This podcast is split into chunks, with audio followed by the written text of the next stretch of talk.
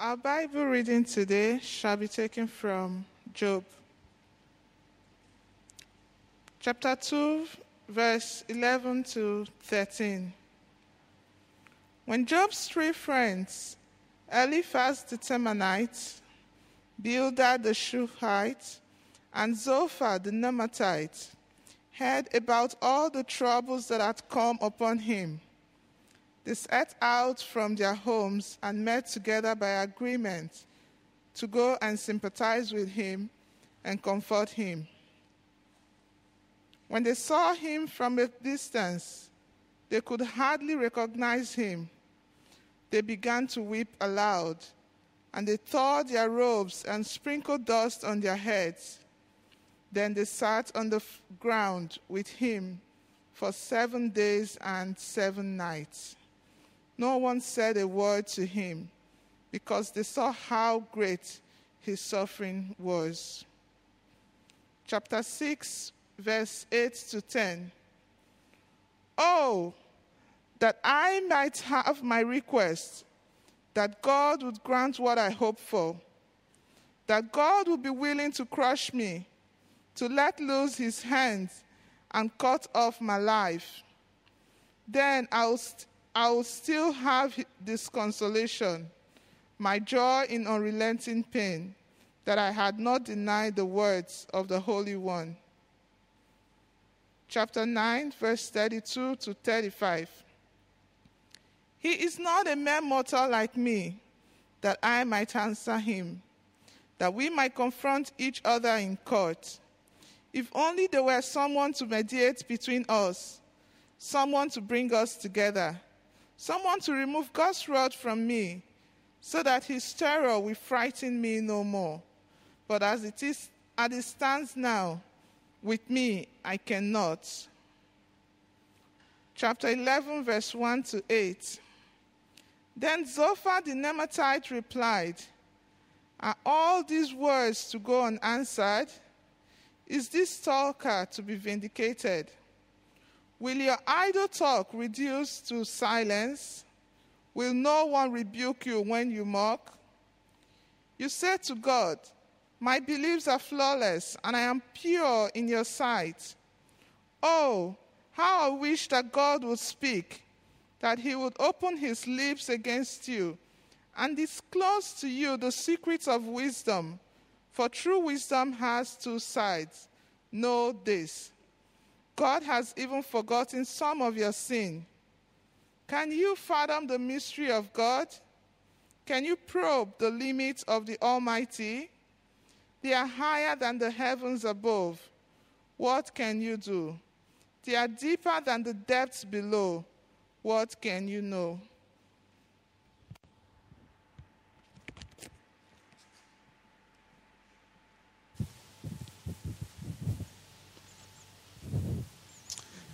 Well, good morning, everyone. It's good to be able to share with you this morning. For those uh, who don't know me, my name is James, and uh, my family and I have been a part of Shadden Church for the past eight years. And we actually will be leaving soon. We're going to move back uh, to our home country of Scotland uh, in about one month's uh, time. And so I just wanted to take this opportunity before we uh, jump into God's Word, just to express our thanks uh, for your friendship uh, and your support in many different ways over those last eight years uh, to my family. Uh, you've been very generous, not only to us, but also to the ministries that we're involved in, and we really have appreciated that. As many of you are aware, my, uh, my wife Kirsty is in hospital this weekend, and so I do thank you for your prayers uh, and help uh, for us in that as well. Uh, as was mentioned during the prayer, we are hopeful that she will be able to be discharged this afternoon and will be able to come home. Uh, so we're thankful for that. Do value your ongoing prayers uh, for our transition back to Scotland. We'll be moving into a new uh, type of ministry with our same organization. Uh, but yeah, we before we came to Hong Kong, we lived in North China for eight years, and so it's, it's been over 15 years since we really were settled in the UK, and it will be a lot of change uh, and transition for us. So, do uh, appreciate your prayers for that. We're going to be uh, continuing our series in Job this morning. And uh, if you have a Bible on, on, your phone or in paper, I do encourage you to keep it open. We're going to be jumping around uh, various different verses uh, in the book of Job. If you have a pen and paper, you might like to jot some of them down as we, we go along. But as we come to look at this, let me first pray. Let's pray together. Our Father God, we thank you that you have given us your word in the scripture, in the Bible. Thank you that we do not need to stumble in the dark to, to guess what sort of God you are. But I thank you that you have revealed yourself to us. Uh, and so I thank you for this book of Job. I thank you for the things that it has to teach us. And I pray uh, this morning as we look at it together, that you would guide us by your Holy Spirit, that you would use uh, my weak words, and that you would help us to come away with a greater understanding of who you are, that we might know you better, and that we might honor you more in our lives. So help us uh, this morning, we ask, in the name of Jesus. Amen. Our emphasis today in the book of Job. This is, this is the second se- uh, sermon in our series. The emphasis is going to be on friends, Job's friends. I'm not sure what you, uh, what you think of when you think of friends. I think for many middle aged people like me, uh, you think of this TV show that was very popular, uh, speaking about friendship. And of course, uh, in the very famous uh, title song of this show, there were lines like, I'll be there for you when the rain starts to pour. I'll be there for you, uh, like I've been there before. And there's some sense in our, in our society, uh, in our popular culture, that the mark of a true friend is to be there when things start to go wrong, to be there when the rain starts to pour, to be there when things are not going well. I wonder, how good are your friends? I've had a very positive experience this week uh, as Kirsty unexpectedly went into hospital. Many offers uh, of help and support. Uh, and so I, I, would say my friends have been very good. We thought last week uh, from the, the parable of the Good Samaritan of what it, it, meant to be a good neighbor, of really to love uh, and to serve someone when they were hurt and in trouble. I wonder if your friends are good at looking after you in a time of hardship, in a time of trouble. Well, of course, Job was in a very difficult situation. He was suffering immensely. And uh, we're going to look at how did his friends do in this case. And it's not really a, a, a spoiler to tell you that they didn't do a very good job. Uh, the title for today's sermon is Miserable Comforters. Uh, and that really is what Job's friends were miserable in the way that they tried to support him. So we're going to look at three things together this morning. We're going to look first who were Job's friends, then look at what did Job's friends say, and then finally look at what sort of friend did Job really need uh, at this time. And I'm going to give you three challenges that go along with each of those. So first of all, who are Job's friends? Let me just recap uh, for those who were not with us during the first sermon uh, that we had a couple of weeks ago. Job is a book in the Old Testament in the Bible. It's one of the five poetic wisdom books. Uh, you have Job, Psalms, Proverbs, Ecclesiastes, and Song of Songs. And these are books that are all poetic in language that, that really try to teach us something about wisdom. I'm not sure if you're a fan of poetry. Uh, I really am not a fan of poetry. I find it very, uh, very difficult to understand. I think I can appreciate the beauty in the language, but I do find it difficult to understand. And that's true of Job as well. I think it's really hard to get a grasp on what, what is this poetic language saying to us. And so we're going to jump around a little bit in the book to try and uh, pick out some key verses today. Job is the, the story of a man called Job who lived in the Middle East, lived in a place called Uz, and he probably lived around about the time of Abraham. Uh, and uh, we kind of know that from the, the story because there's no mention of the nation of Israel.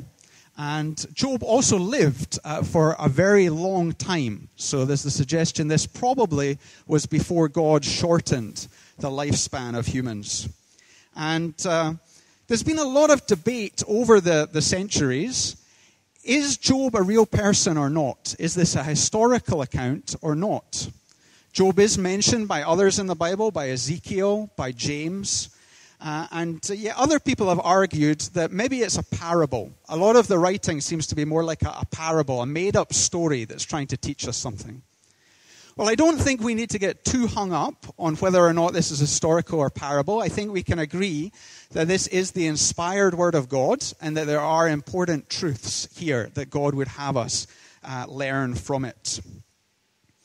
Job, we're told, is a righteous and blameless man. Uh, he's regarded in that way even by God, such that God allows his enemy, Satan, the devil, to test Job. Satan thinks that Job is only uh, trusting in God because God has made his life very nice, very comfortable. And yet God says, no, even if you were to make Job suffer, he would still be blameless and righteous uh, before me.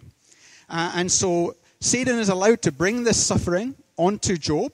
Uh, Job loses his property, his animals, his servants, uh, and he loses his family as well. His children die in a tragic accident. And all this in chapter 1 of the book. And then in chapter 2, Satan goes, is allowed to go even further. And he takes away Job's health and Job's comfort. And you can see in the picture here a picture of Job with his skin all covered with, uh, with boils and sores, very uncomfortable. And yet, in spite all of this intense suffering, Job holds up well. He still does not deny God. He does a good job. Who comes to comfort Job in this situation? Well, the first person that comes to comfort him is his wife. Uh, and I think I can take comfort in this passage in, in chapter uh, 2 of the book, verses uh, 7 and 8. You can see, uh, I think Job and his wife have even worse communication in their marriage than I have with my own wife. Uh, Job's wife comes along and says, Just give up. Just give up. Curse God. Give in to sin. Not great advice to give to your husband, okay? But Job doesn't do much better. Did you see there in, uh, in verse 8 of chapter 2? What does he say to his wife? You foolish woman. I, I wouldn't recommend anyone says that to their wife, okay? Especially not if your wife's uh, children have just died as well. Very heartless. And so here, the initial uh, comfort that Job is getting is not good. So uh, the marriage seems to be in a lot of trouble. Uh, but what about Job's friends? Here in chapter 2, uh, starting at, uh, at verse 11. Uh, sorry, the wife was in verses 9 and 10. And then, yeah, the friends appear in verse 11 of the passage. And we have these three guys Eliphaz, Bildad, and Zophar. And they come to help Job and to be there for him in his time of suffering. And I have to say, they get off to a good start. If chapter 2 was all that we had, I think it's a pretty good model of how to be a friend to those in time of need. Do you see what they do in uh, verses 11 to 13? The first thing that they do is they, they physically go the distance. They, they travel to where Job is. The places that these people are from are scattered throughout Arabia and what would become the region of Edom. Uh, and they're willing to go to where their friend is to be with him. They're organized. This is not just something they do as an individual to go and help their friends. They get the other friends together. They say, hey, let's go together. Let's uh, make this plan for how to be there for Job. And so they go as a team. And they go to sympathize with him in his suffering. Again, I think if you spoke to my wife, she would say, when I sympathize with her, I do it so deeply that she can't tell that I'm sympathizing with her struggles. Uh, and yet, that's not the case with Job's friends. Here you can see they're, they're physically, outwardly expressing their sympathy with Job. They're weeping aloud, they're tearing their robes, they're sprinkling dust on their heads. Job can be in no doubt that these men care deeply for him, that they're concerned about him, that they are with him in his suffering. And then they do perhaps what is, is the best thing of all. Uh, I think two weeks ago, he mentioned uh, how important it is in Hong Kong that, that we, we uh, value time. And what do these people do? Not only do they go to visit Job, but they stay with him for a week, uh, more than a week. And they don't actually say anything at first, they don't do anything. They just sit with him, they be with him. Again, sometimes when people are suffering, that's really what they need. They don't need clever words. They don't need us to do a lot of things for them. They just need us to be with them. And so I, I think here, Job's friends in chapter 2 set a really good example uh, of what we can do for people who are suffering. And so that is my first challenge for you this morning. Who at this time really needs you to be that sort of friend to them? Do you know of people at this time who are struggling? People who are going through hardship? People who uh, are not finding life easy at the moment? Maybe God is asking you to go the distance. Maybe God is asking you to give of your time and energy to go and to be with them. Unfortunately, Job's friends do not continue in this good start. Uh, soon they start to open their mouths, and that's usually when things go wrong. Uh, and so, if we look at the structure of the book of Job, we can see what happens. They start to get into this dialogue, this back and forth with, uh, with Job. Job speaks in chapter 3, and then we have this cycle whereby Eliphaz speaks, chapters 4 and 5, Job replies. Bildad speaks, chapter 8, Job replies. Zophar speaks, chapter 11, Job replies. Uh, and then that cycle is repeated, exactly the same again in chapters 15 to 21. A friend speaks, Job replies, and so on. And then again, a third time in chapters 22 through 27, uh, except this time uh, Zophar, for some reason, doesn't speak. But you get this idea as a, a back and forth. We're going to just look at some uh, verses uh, from the first cycle, the first 14 chapters today. We'll jump around a bit, but it is really characteristic of the friend's message all through this book of Job. So, what were they actually saying? What were they saying? Well, I think Job's friends start to make the same mistake that men have been making for centuries. That is, that having uh, started so well just to be there, just to listen, be with their friends, they, they want to start to understand what is Job's problem. And then they want to identify a solution to that problem.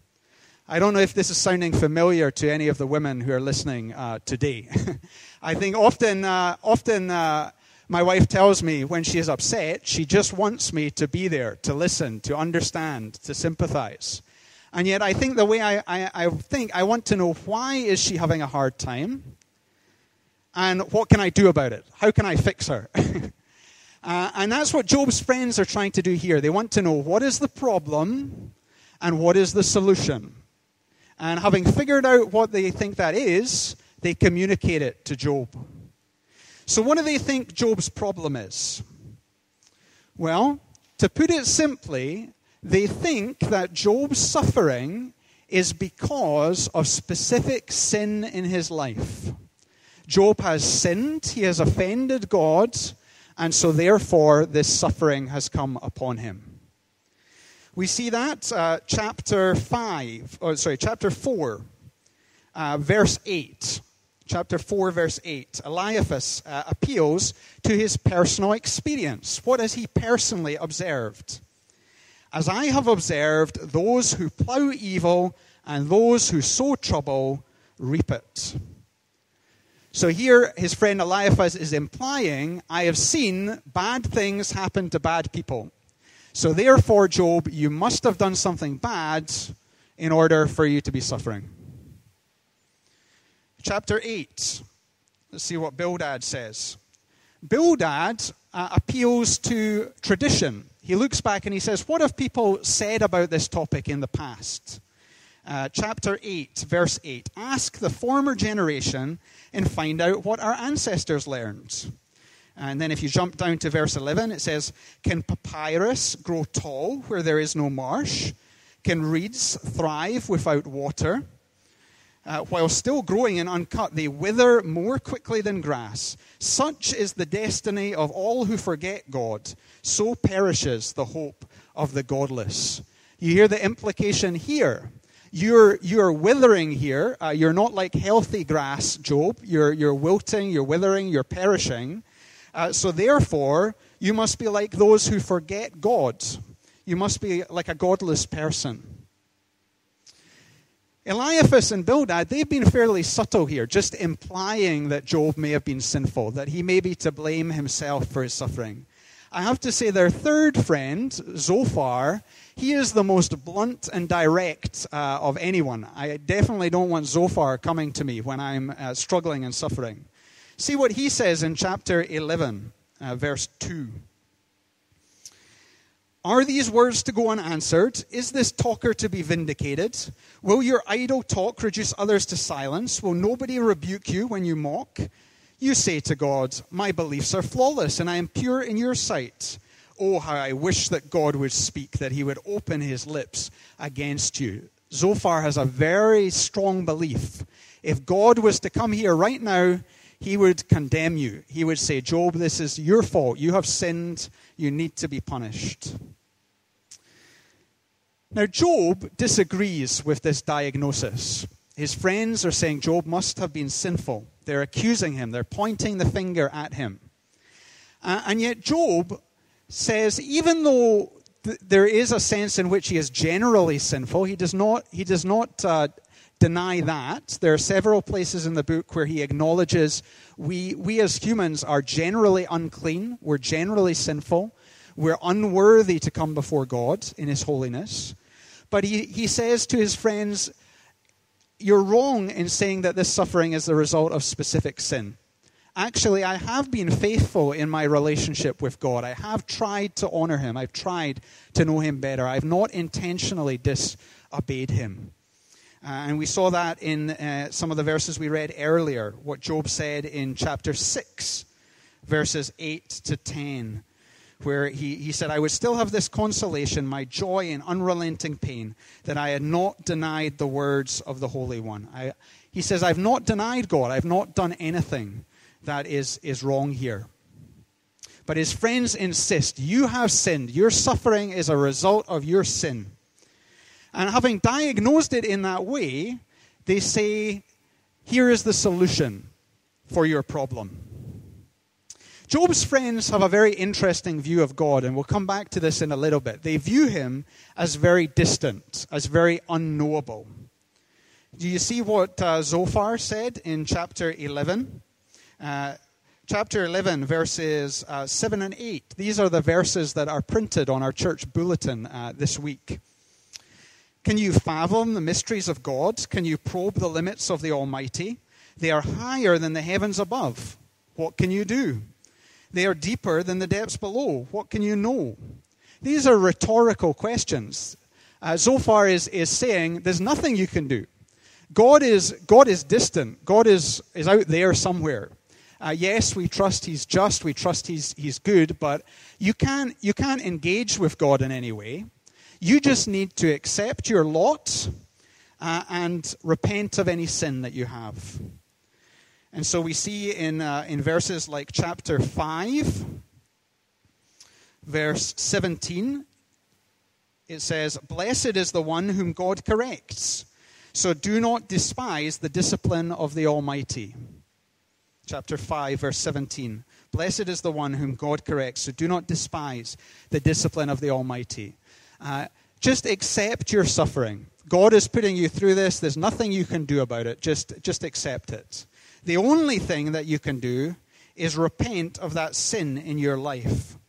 Chapter 11, verse 13. If you devote your heart to God, if you stretch out your hands to Him, if you put away the sin that is in your hand and allow no evil to dwell in your tent, then, free of fault, you can lift up your face. This is the only solution that Job's friends are able to give to him. You have some sin in your life that has caused this suffering.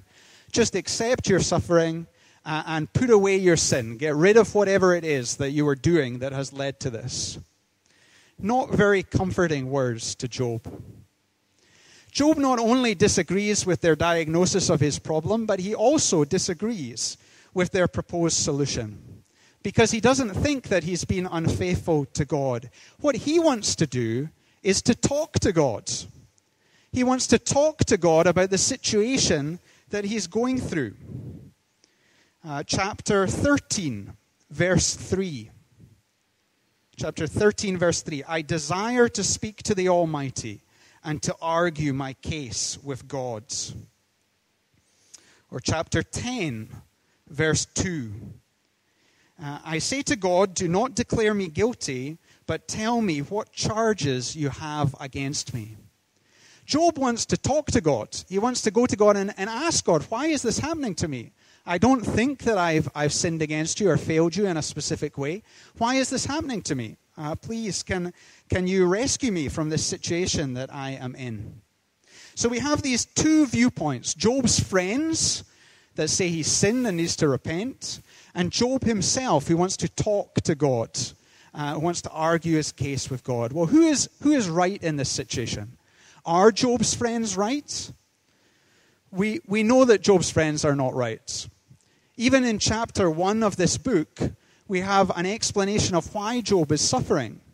It's not because he is sinful, but it was because he was blameless in the eyes of God that he is being tested in this way. And at the end of the book, in chapter 42, God has very harsh words for Eliphaz, Bildad, and Zophar. He says to them, You have not spoken uh, of my servant Job what was right. So God himself comes and tells them, This is not a right way of thinking. And of course, this agrees with a lot of what we know from the rest of the scripture. Think of passages like John chapter 9, where Jesus is asked about a man who was born blind. And he's asked, Why is this man blind? Is it because his parents sinned or because he sinned? And uh, you can see there the same thinking uh, as, as Job's friends had. If, if something is wrong, if someone is suffering, it must be because of sin. And yet, Jesus in that situation affirms no, it's not to do with uh, any sin. It's because God wants to work in this person's life. He wants his glory to be displayed in this person's situation. So we know that, uh, that uh, Job's friends are wrong in the way that they accuse him. And so, my second challenge to you this morning do we have any of this wrong thinking? Perhaps initially we we could just say, no, we don't think like that. But really, deep down, what do we think when we get a bad medical diagnosis? What do we think when our washing machine breaks? What do we think when our flights are cancelled? Is there a part of us that thinks, this has happened because I, I, did something recently, because I didn't, I didn't please God. God is upset with me because I failed him in this or because I sinned against him in that. Uh, or when someone else is going through a bad time, is there something in us that thinks, yeah, they actually deserve this in some way? They brought this on themselves through their own bad choices. And so this is God judging them for that. Now, it may be that we do have sin in our lives that we need to repent of. And it may be that other people do as well. But what the Bible would teach us this morning is that it's not a matter of simple cause and effect. Sometimes we can go through the most traumatic experiences, the hardest suffering, uh, and it's nothing to do with sin at all. Uh, it could be for some other reason. Uh, and so, yeah, do you need to, to challenge your thinking this morning and remind yourself that actually, yeah, it's not, it's not uh, sin that leads to suffering. That's much too simple and wrong an explanation. Well, finally, this morning, Job's friends were not uh, very good. What sort of friend does Job really need? What sort of a friend does Job need to come alongside him in this situation? Well, I think we have already hinted at it uh, in some of the things that we've said. Job knows that the answer to his problems lie in the Lord God himself. Job is very interesting as, as a book, has a, an interesting way in which it uses the name of God. And it's not easily apparent in our English version of the Bible because uh, we, we tend to just translate everything as God.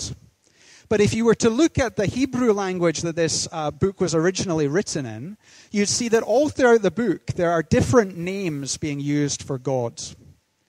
And some of the, uh, the words or names that are used by Job's friends are very general in nature. Probably the most general is uh, the way in which Bildad in chapter 8 and other chapters speaks about God.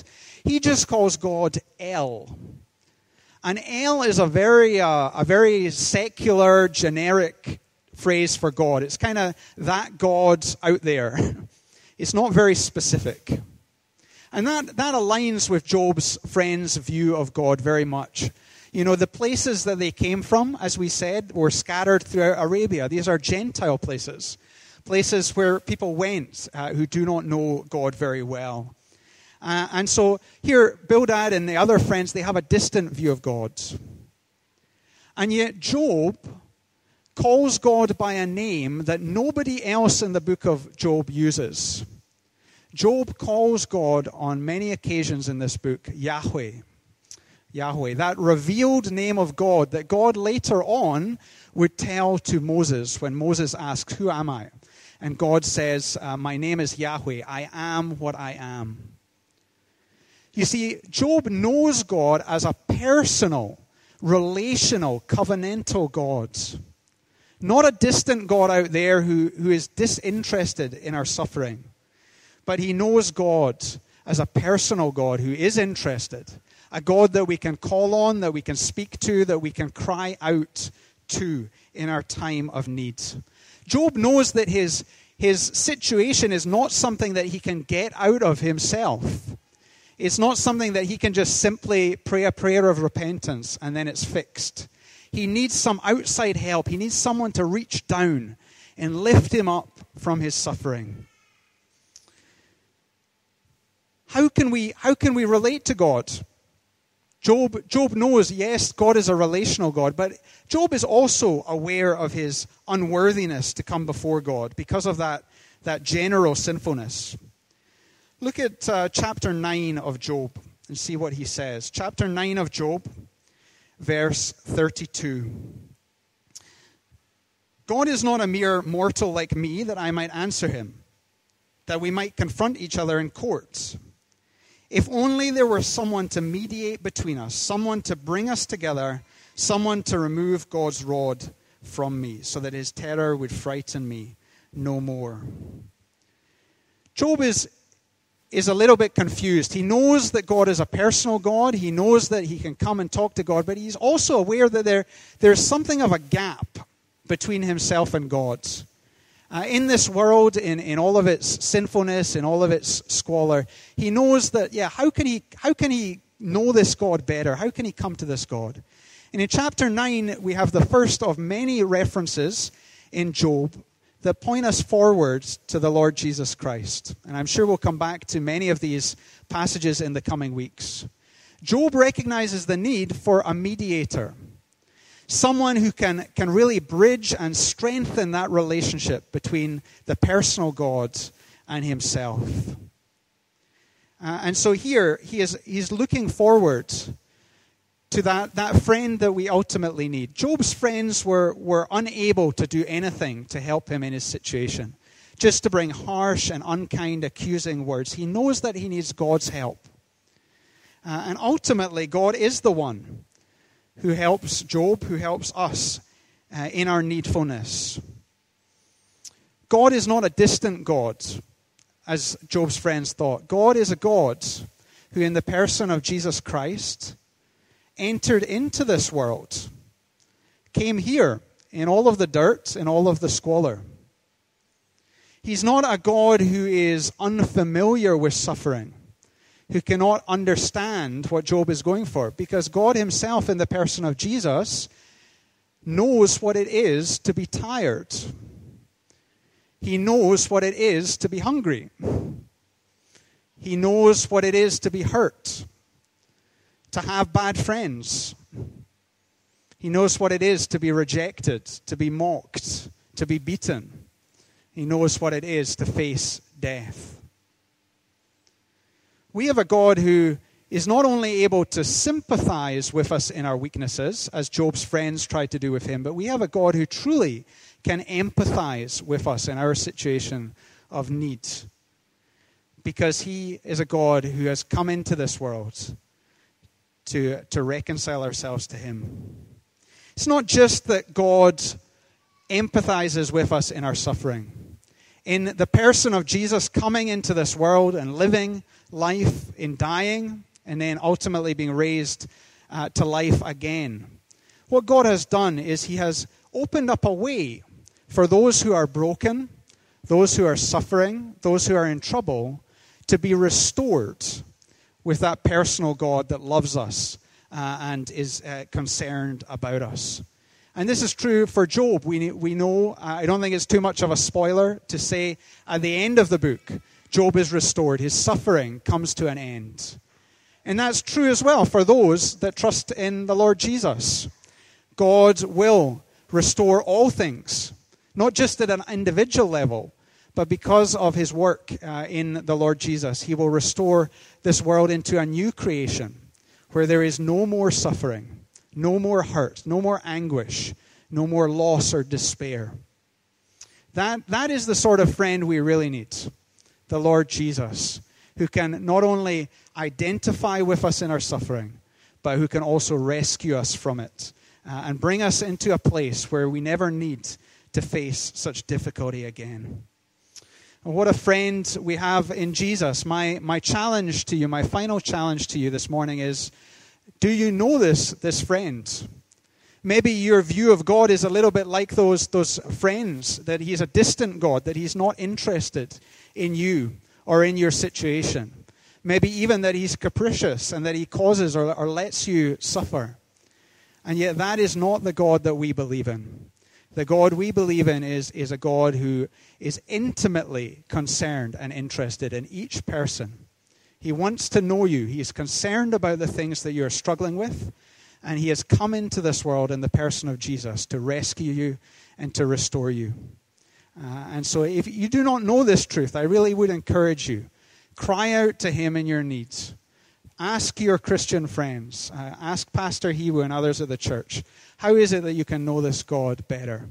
He is a good friend, and He will not leave you in your suffering. He will not come to you accusing you of sin and unworthiness, but He will come to you gently and lovingly in your needs and in your despair. God is a rock that we can trust. Uh, and so let's come to Him in prayer just now.